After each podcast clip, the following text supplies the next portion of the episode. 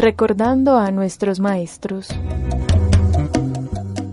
Un programa para divulgar la obra de grandes pensadores a la luz de asuntos de nuestro tiempo.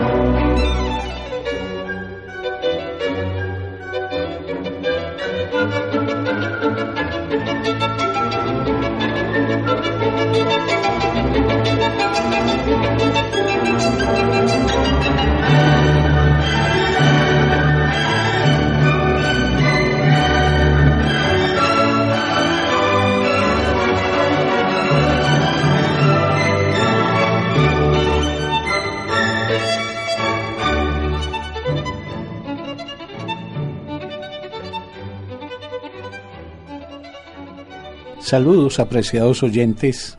Con ustedes, Carlos Mario González, profesor de la Facultad de Ciencias Humanas y Económicas de la Universidad Nacional y miembro de la Corporación Cultural Estanilao Zuleta. Estamos en el programa Recordar a nuestros maestros, programa realizado por UN Radio, la Facultad de Ciencias Humanas y Económicas, Departamento de Estudios Filosóficos y Culturales de la Universidad Nacional y la Corporación Cultural Estanilao Zuleta. Estamos en el año conmemorativo de los 80 del nacimiento de Stanislao y los 25 de su fallecimiento. Y con ese motivo, este programa se ha dedicado a lo largo del año a recoger algunos temas que fueron abordados por Stanislao, igual que a enchufarse con la conferencia que el primer miércoles de cada mes ofrezco a nombre de la Corporación Cultural Estanislao Zuleta en el auditorio principal de Confama, seis y media de la tarde, el próximo 2 de septiembre, para dar cuenta de un tema titulado El amor, ese insaciable deseo de ser. El, el, esquema ha sido muy simple, es tomar temáticas que han sido examinadas por Estanislao y tratar de pensar lo que Estanislao pensaba.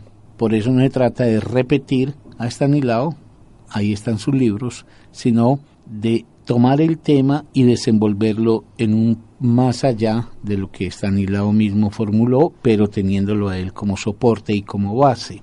En esta ocasión entonces y para mm, el próximo programa estaremos ya completando tres programas dedicados al tema del amor. Voy a recoger exactamente donde dejé en el programa anterior para proseguir con esta reflexión introductoria al asunto del amor reiterándole la invitación para que el 2 de septiembre nos acompañen y ojalá que ustedes nos colaboren propagando esta invitación entre sus amigos y conocidos, la invitación a esa conferencia que ya está mencionada.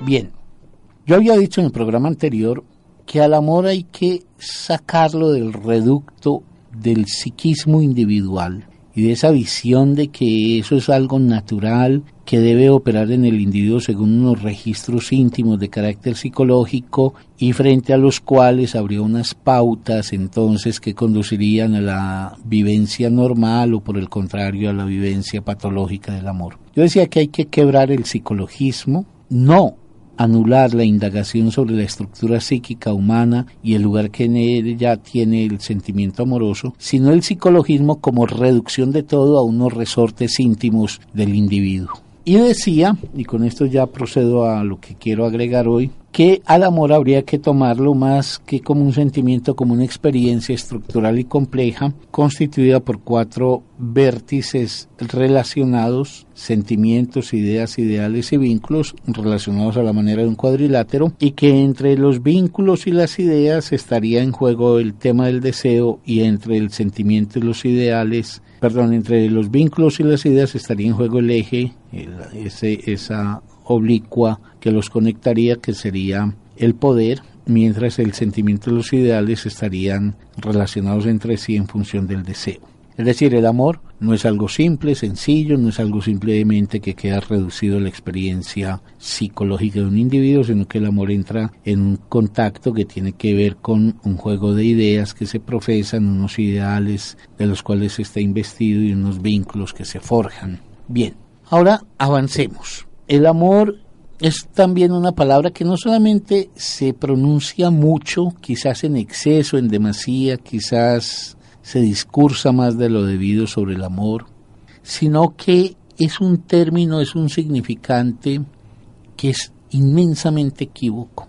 Con la palabra amor se nombran cosas muy distintas y muy disímiles y por eso a la hora de reflexionar sobre él suele siempre situarse eh, la reflexión en un territorio de malentendido, de incomprensión, de equivocidad, porque no se precisa de qué amor se está hablando. Porque entre un amor y otro amor, entre lo que se llama amor, por ejemplo, en el vínculo paterno-filial, o el amor, por ejemplo, entre los amigos, y el amor que caracterizaríamos como vínculo intenso que lo liga uno a otro ser bajo la forma de una pasión, hay diferencias sustanciales y fundamentales. El propósito que nosotros tenemos es el de ir indagando el amor como una experiencia que afecta sustancialmente al sujeto en el orden de su propio ser. Es decir, el amor como una fuerza y una potencia que impacta sobre el ser del sujeto. Y que así como decía Kafka, que un buen libro es un puñetazo en pleno rostro, se podría parodiar a Kafka y decir que un buen amor es un impacto transformador en el orden del ser. Obviamente sé que la palabra ser a su vez es muy equívoca, pero vamos a ver si hilando despacio voy dejando claras las ideas que quiero transmitirles. El amor pues del que me gusta ocuparme eh, y del que trato de decir algunas cosas, ojalá no tontas en este programa y no tontas por aquello que dije en el primero de que basta que uno me ponga a hablar del amor y termina diciendo tonterías. El amor del que quiero hacer una delimitación para que sea el objeto de la reflexión es la pasión amorosa. Es decir, es un amor que yo suelo llamar un amor cruzado por el deseo. Porque frente al amor pasión, uno puede hablar del amor normal Estoy pensando ya en la pareja, abandonemos la imagen de los vínculos entre padres e hijos o entre hermanos o entre amigos o el amor que uno tiene por la patria o cualquier cosa por el estilo que se dice, sino que pensemos en esa experiencia inusual, generalmente inesperada, de gran capacidad de conmoción sobre el sujeto, que es el enamoramiento como arrebato de, de la subjetividad y que cobra la forma de una pasión frente al amor pasional, que es un amor que hay que defender ante el ataque de muchos que consideran que la pasión es un desvío, un descarrío, una forma que trae siempre eh, expresiones negativas para el ser humano, al contrario, sería defender que si el ser humano ha hecho algo ha sido siempre porque los hacedores de eso han estado animados por una pasión. Frente al amor pasional está el que yo llamo el amor normal, y si la pasión es del lado del deseo, está del lado del deseo, es decir, amar apasionadamente a alguien es encontrar un deseo fundamental por él. Frente a esto, digo, está el amor normal, ese amor sereno, calmo, en el que no pasa ya nada, sino la ratificación permanente de lo que somos, y que es un amor que pareciera más bien que atender al deseo, atender a la necesidad. Si el amor apasionado es un amor que pone en la línea de la transformación, el amor normal es el que sitúa ya a los sujetos en una relación afectuosa, pero sin mayor conmoción y sin mayor enriquecimiento cotidiano, porque está más del orden de la, en el orden de la repetición. en el amor apasionado alguien entra en riesgo, porque la transformación aparece como un elemento ineludible, mientras en el amor normal lo que estamos es en el orden de la repetición. Ahora, digamos unas palabras sobre un término que como todos estos de los que estoy hablando, es muy equívoco, hay muchas maneras de significarlo y en muchas de esas significaciones ya está de entrada establecido un juicio moral sobre el mismo, el mismo término. Es el término pasión. Hay gente que piensa que la pasión es un arrebato de perdición, que un apasionado es alguien que está irremediablemente perdido, porque está fuera de sí, es una especie de ser frenético, que pierde el orden, que pierde la coherencia, que pierde los proyectos, que la pasión es una perdición. Esa es una visión que tiene un profundo arraigo en el cristianismo. El cristianismo ha sido siempre enemigo de las pasiones. Si por el cristianismo fuera, nosotros seríamos seres de la sobriedad permanente, de la regularidad permanente, de la repetición permanente, y no seríamos seres de una pasión peligrosa que pusiera en riesgo lo establecido, lo establecido individual o socialmente. Entonces, algunos piensan pues que la pasión es un frenesí, es un desbordamiento, es un exceso que lleva al sujeto a una perdición. Carácter pues peyorativo de la pasión. Pero frente a esto, yo levantaría más bien lo que pudiera llamar un elogio de la pasión. Hay muy poca gente apasionada y los apasionados de verdad en lugar de ser seres disolutos, perdidos, entregados a un frenesí sin ton ni son, son todo lo contrario. Un apasionado es alguien que reconoce qué es lo que desea y se hace cargo de su deseo. Es decir, que devela qué deseo lo habita y pone proa en su vida en función de ese deseo. Y pone proa en función de ese deseo allende los valores, opiniones y circunstancias que lo circunden. El apasionado trabaja por su deseo y trabaja en aras de su deseo. Y en ese sentido el apasionado no sabe a dónde llegará, porque el orden de su acción no es el orden de la repetición de un guion establecido, es el orden de la invención, es el orden de la creación. Por eso, en contravía de lo que la opinión popular considera, la pasión, en este caso amorosa, pero en general toda pasión, antes que ser un extravío, y la pérdida del sujeto por vericuetos que no lo llevan a ninguna parte, la pasión es por el contrario una brújula que se caracteriza por la tenaz forma de luchar por ese objeto que se desea. Por eso los apasionados, esos seres escasos, muy escasos, yo les invitaría a que evoquen ustedes en la vida de ustedes qué seres pueden ustedes llamar efectivamente apasionados. Y estoy seguro que la lista no será muy grande si es que acaso hay lista. Y es muy distinto un apasionado a un obsesivo. Esta sociedad forma obsesivos que da miedo. Y adictos, adictos al trabajo, adictos a, cualquier cosa, se vuelven adictos y se entregan con todas las fuerzas de sí. Pero es muy distinto a la pasión. La pasión tiene rasgos que la diferencian radicalmente de cualquier obsesión o de cualquier adicción. Y una mirada superficial puede asemejar esos tres términos, pasión, adicción, obsesión, pero una mirada escrupulosa y prolija mostraría inmediatamente las profundas diferencias.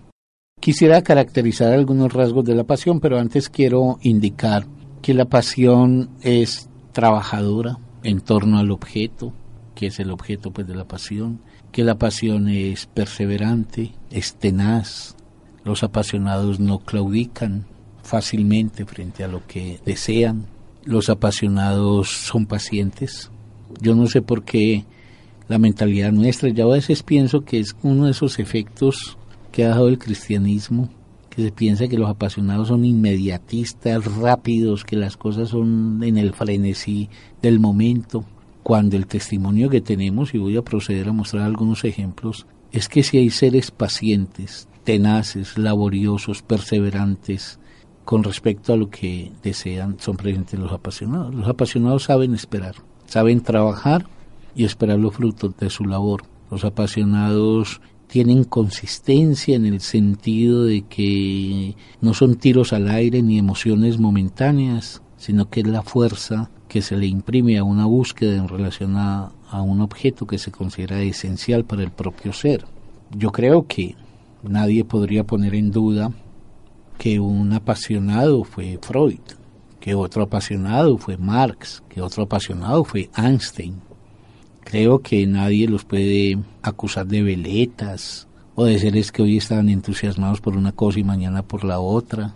Eh, no, fueron seres perseverantes que tejieron una vida en función de algo que desde muy temprano tuvieron la fortuna de descubrir como objeto fundamental de su deseo, tuvieron la valentía y el coraje de aplicarse, de hacer de su vida un trabajo en función de su deseado, y por eso pudieron forjar no solamente una obra teórica, sino la obra de una vida. Por eso hombres como Marx, Freud, Einstein, los que estoy mencionando, pero la lista podría ser más amplia, no solamente son admirables en lo que dijeron, sino incluso en cómo asumieron la vida, incluidos los errores y las fallas que cometieron. Pero hay algo admirable en la postura ante la vida de un Marx, algo admirable en la postura ante la vida de un Freud y otro tanto en la postura ante la vida de un Einstein. Insisto, admirable no quiere decir perfección, quiere decir que hubo la fuerza de construcción que permitía pensar que su vida fuera la obra principal que ellos ejecutaban. Ahora, si uno piensa en estos hombres, podría pensar también en muchas mujeres, en Rosa Luxemburgo, en Hannah Arendt, en Rita Montalbini, bueno, en muchas. Uno lo que encuentra es que no son unos frenéticos, caóticos, echados a perder, que hoy no saben qué era lo que estaban haciendo ayer y que el mañana no tiene que ver con la víspera. No, todo lo contrario. Es la tenacidad de un camino continuo en el que se trabaja con la fuerza para enfrentar la adversidad, la oposición, la, discriminación, el repudio, etc. Es el coraje que da el deseo, es la fuerza y la consistencia con la cual se parapetaban ellos ante las adversidades de su medio. A Marx no los recibieron con aplausos y vítores en su época. A Freud no le hicieron un pasillo de, de homenaje para que ni a Einstein tuvieron que batallar por ganar un lugar. Solo que cuando ganan ese lugar, entonces ya la sociedad procede, sobre todo en el caso de, los teóricos de la subjetividad o de la sociedad como Freud y como Marx, ya la sociedad procede, al no poderlos arrinconar y discriminar, procede a tratarlos de integrar para domesticarlos, para quitarles las espuelas peligrosas que, que su pensamiento pudiera tener. Y entonces generalmente esta sociedad lo que hace con los grandes pensadores para poderles quitar ese rasgo indómito y rebelde es volverlos un objeto de estudio académico. Pero estos pensadores son apasionados. Yo creo que nadie puede poner en duda que encarnan ejemplarmente la pasión humana y que hacen una obra y la tallan en el día a día de su existencia y perseveran Freud, cuando comienza a fines del siglo XIX a desentrañar ese objeto que lo fascina, ese misterio que lo atrapa, que es el de lo inconsciente, Freud comienza hacia 1890, poco más, un camino que lo llevará ya durante 46 años aproximadamente, es decir, todo lo que le resta de vida, a ser un trabajador perseverante, contumaz de ese objeto ese Marx que jovencito, cuando apenas tiene 22, 23 años, empieza a desentrañar que hay un ordenamiento social que está sostenido sobre una maquinaria que no se percibe, ese Marx se aplica con denuedo a ese trabajo de exploración teórica que nos ha permitido que él nos legue un análisis muy serio que esta sociedad menosprecia por los poderes establecidos, pero que no critica y que no desmonta, sino que simplemente mediante propaganda lo desvirtúa. Pero Marx, desde esos 22, 23 años en que empieza a percibir que la crítica a la sociedad tiene que pasar por desmontar, por hacer una radiografía del sistema sobre el cual se sostiene esa sociedad, digo, Marx le entregará otros 43 años a eso. Es un trabajo impenitente, perseverante, tosudo. Eso es un apasionado. Un apasionado no es un loco frenético que anda con el pelo desmelenado, con los ojos desorbitados y enrojecidos. Si la figura de Einstein representa la del despelucado, tengan la seguridad que para poder avanzar en la formulación de una mínima hipótesis en la física de alto nivel en que él se estaba moviendo, se necesitaba esa tenacidad y esa perseverancia del estudioso, del aplicado, del que e-, eso es muy propio de la pasión. La, la pasión es una forma de detenernos en un objeto para trabajar decididamente sobre él. Entonces, lo primero, y antes de, proceder a hacer el abordaje de algunos rasgos que en mi opinión caracterizan esa posición subjetiva por lo cual un sujeto, al reconocer su deseo, integra la vida en un destino forjado por él, por estar a la altura de su deseo, por trabajar con su deseo y hacerlo de una manera consistente. Cuando digo consistente no quiere decir esquivo al error, sino algo que lo mantiene en el trabajo cotidiano, en, es una fuerza que lo empuja a no abdicar fácilmente. Por eso los ejemplos que he querido escoger lo que muestran son seres que supieron mucho del fracaso. Freud fracasó en todo, como todos los seres humanos. Freud fracasó a veces en objetivos teóricos, a veces incursionó por caminos que luego consideró que era necesario devolverse para buscar otra senda. Supo el fracaso, el fracaso sin embargo no desmontaba su búsqueda. Supo el fracaso en las relaciones. Estos son seres fuertes que emprenden tareas eh, que intentan colectivizar, y como los seres humanos somos seres tan imposibles que es casi un milagro que nos podamos juntar, porque lo propio de nosotros es estar habitados por una pulsionalidad de muerte que nos lleva a que sea muy difícil que nos juntemos con un otro de manera perseverante y continua. Freud y Marx tuvieron a lo largo de su vida rupturas muy dolorosas. Con camaradas con los que emprendían la tarea hubo de darse el momento de una ruptura. Entonces, digamos lo que la pasión no exonera del fracaso, sino que define de parte del apasionado es una postura ante el fracaso. El fracaso no equivale a, a rendirse, tampoco el fracaso equivale a desatar la actitud de un obstinado. Los deseantes que se hacen cargo de su deseo suelen recoger de su fracaso los elementos que les permiten reconsiderar la ruta que llevan o la práctica que están adelantando a efecto de poder continuar con eso que tanto los apasiona, la exploración de su, del, objeto que aman. En ese sentido, cuando hablamos de, de la pasión amorosa, si ya ahora quiero vincular la pasión al amor, yo estaría hablando de la fuerza de un sentimiento que es un sentimiento tenaz, que va en serio y que un sujeto toma como algo definitorio y fundamental para sí y que trabaja en relación a eso. Por eso la pasión amorosa, tan desacreditada en nuestra época, lo es porque es lo opuesto a lo que prevalece en nuestra época. Nuestra época es una época ligera, light, de descompromiso, de cositas eh, del entretenimiento. Todo se puede volver un entretenimiento. Uno puede vincularse con otro ser humano, puede entretenerse un rato, de no apostar nunca nada fuerte, nada duro. Entonces la pasión amorosa está a contravía de los rasgos que caracterizan nuestra cultura y por eso no solamente es muy difícil encontrar seres apasionados, sino experiencias amorosas apasionadas y sobre todo experiencias amorosas apasionadas que tengan el sueño y luchen por ello de verdad a concretar esa pasión en una historia. Pero vamos a ir dejando aquí, amables oyentes, por hoy.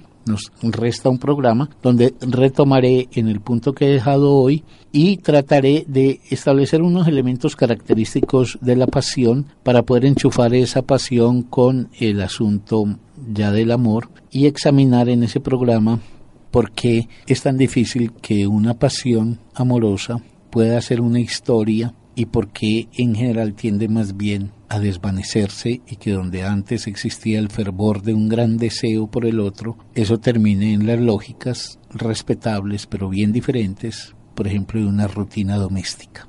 Amables oyentes, muy agradecido por su atención. Espero que queden con ánimos y con deseo de acompañarme dentro de ocho días cuando terminaré, terminar es un decir, este planteamiento sobre la pasión amorosa. Y mis últimas palabras obligan, es el agradecimiento a Jorgito Benjumea por su invaluable colaboración para poder llegar con el programa hasta ustedes.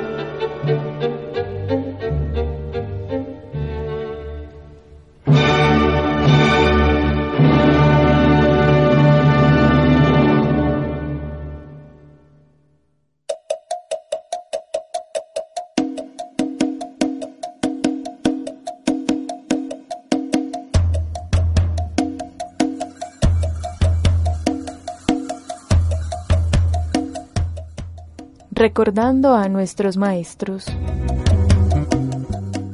Un programa para divulgar la obra de grandes pensadores a la luz de asuntos de nuestro tiempo.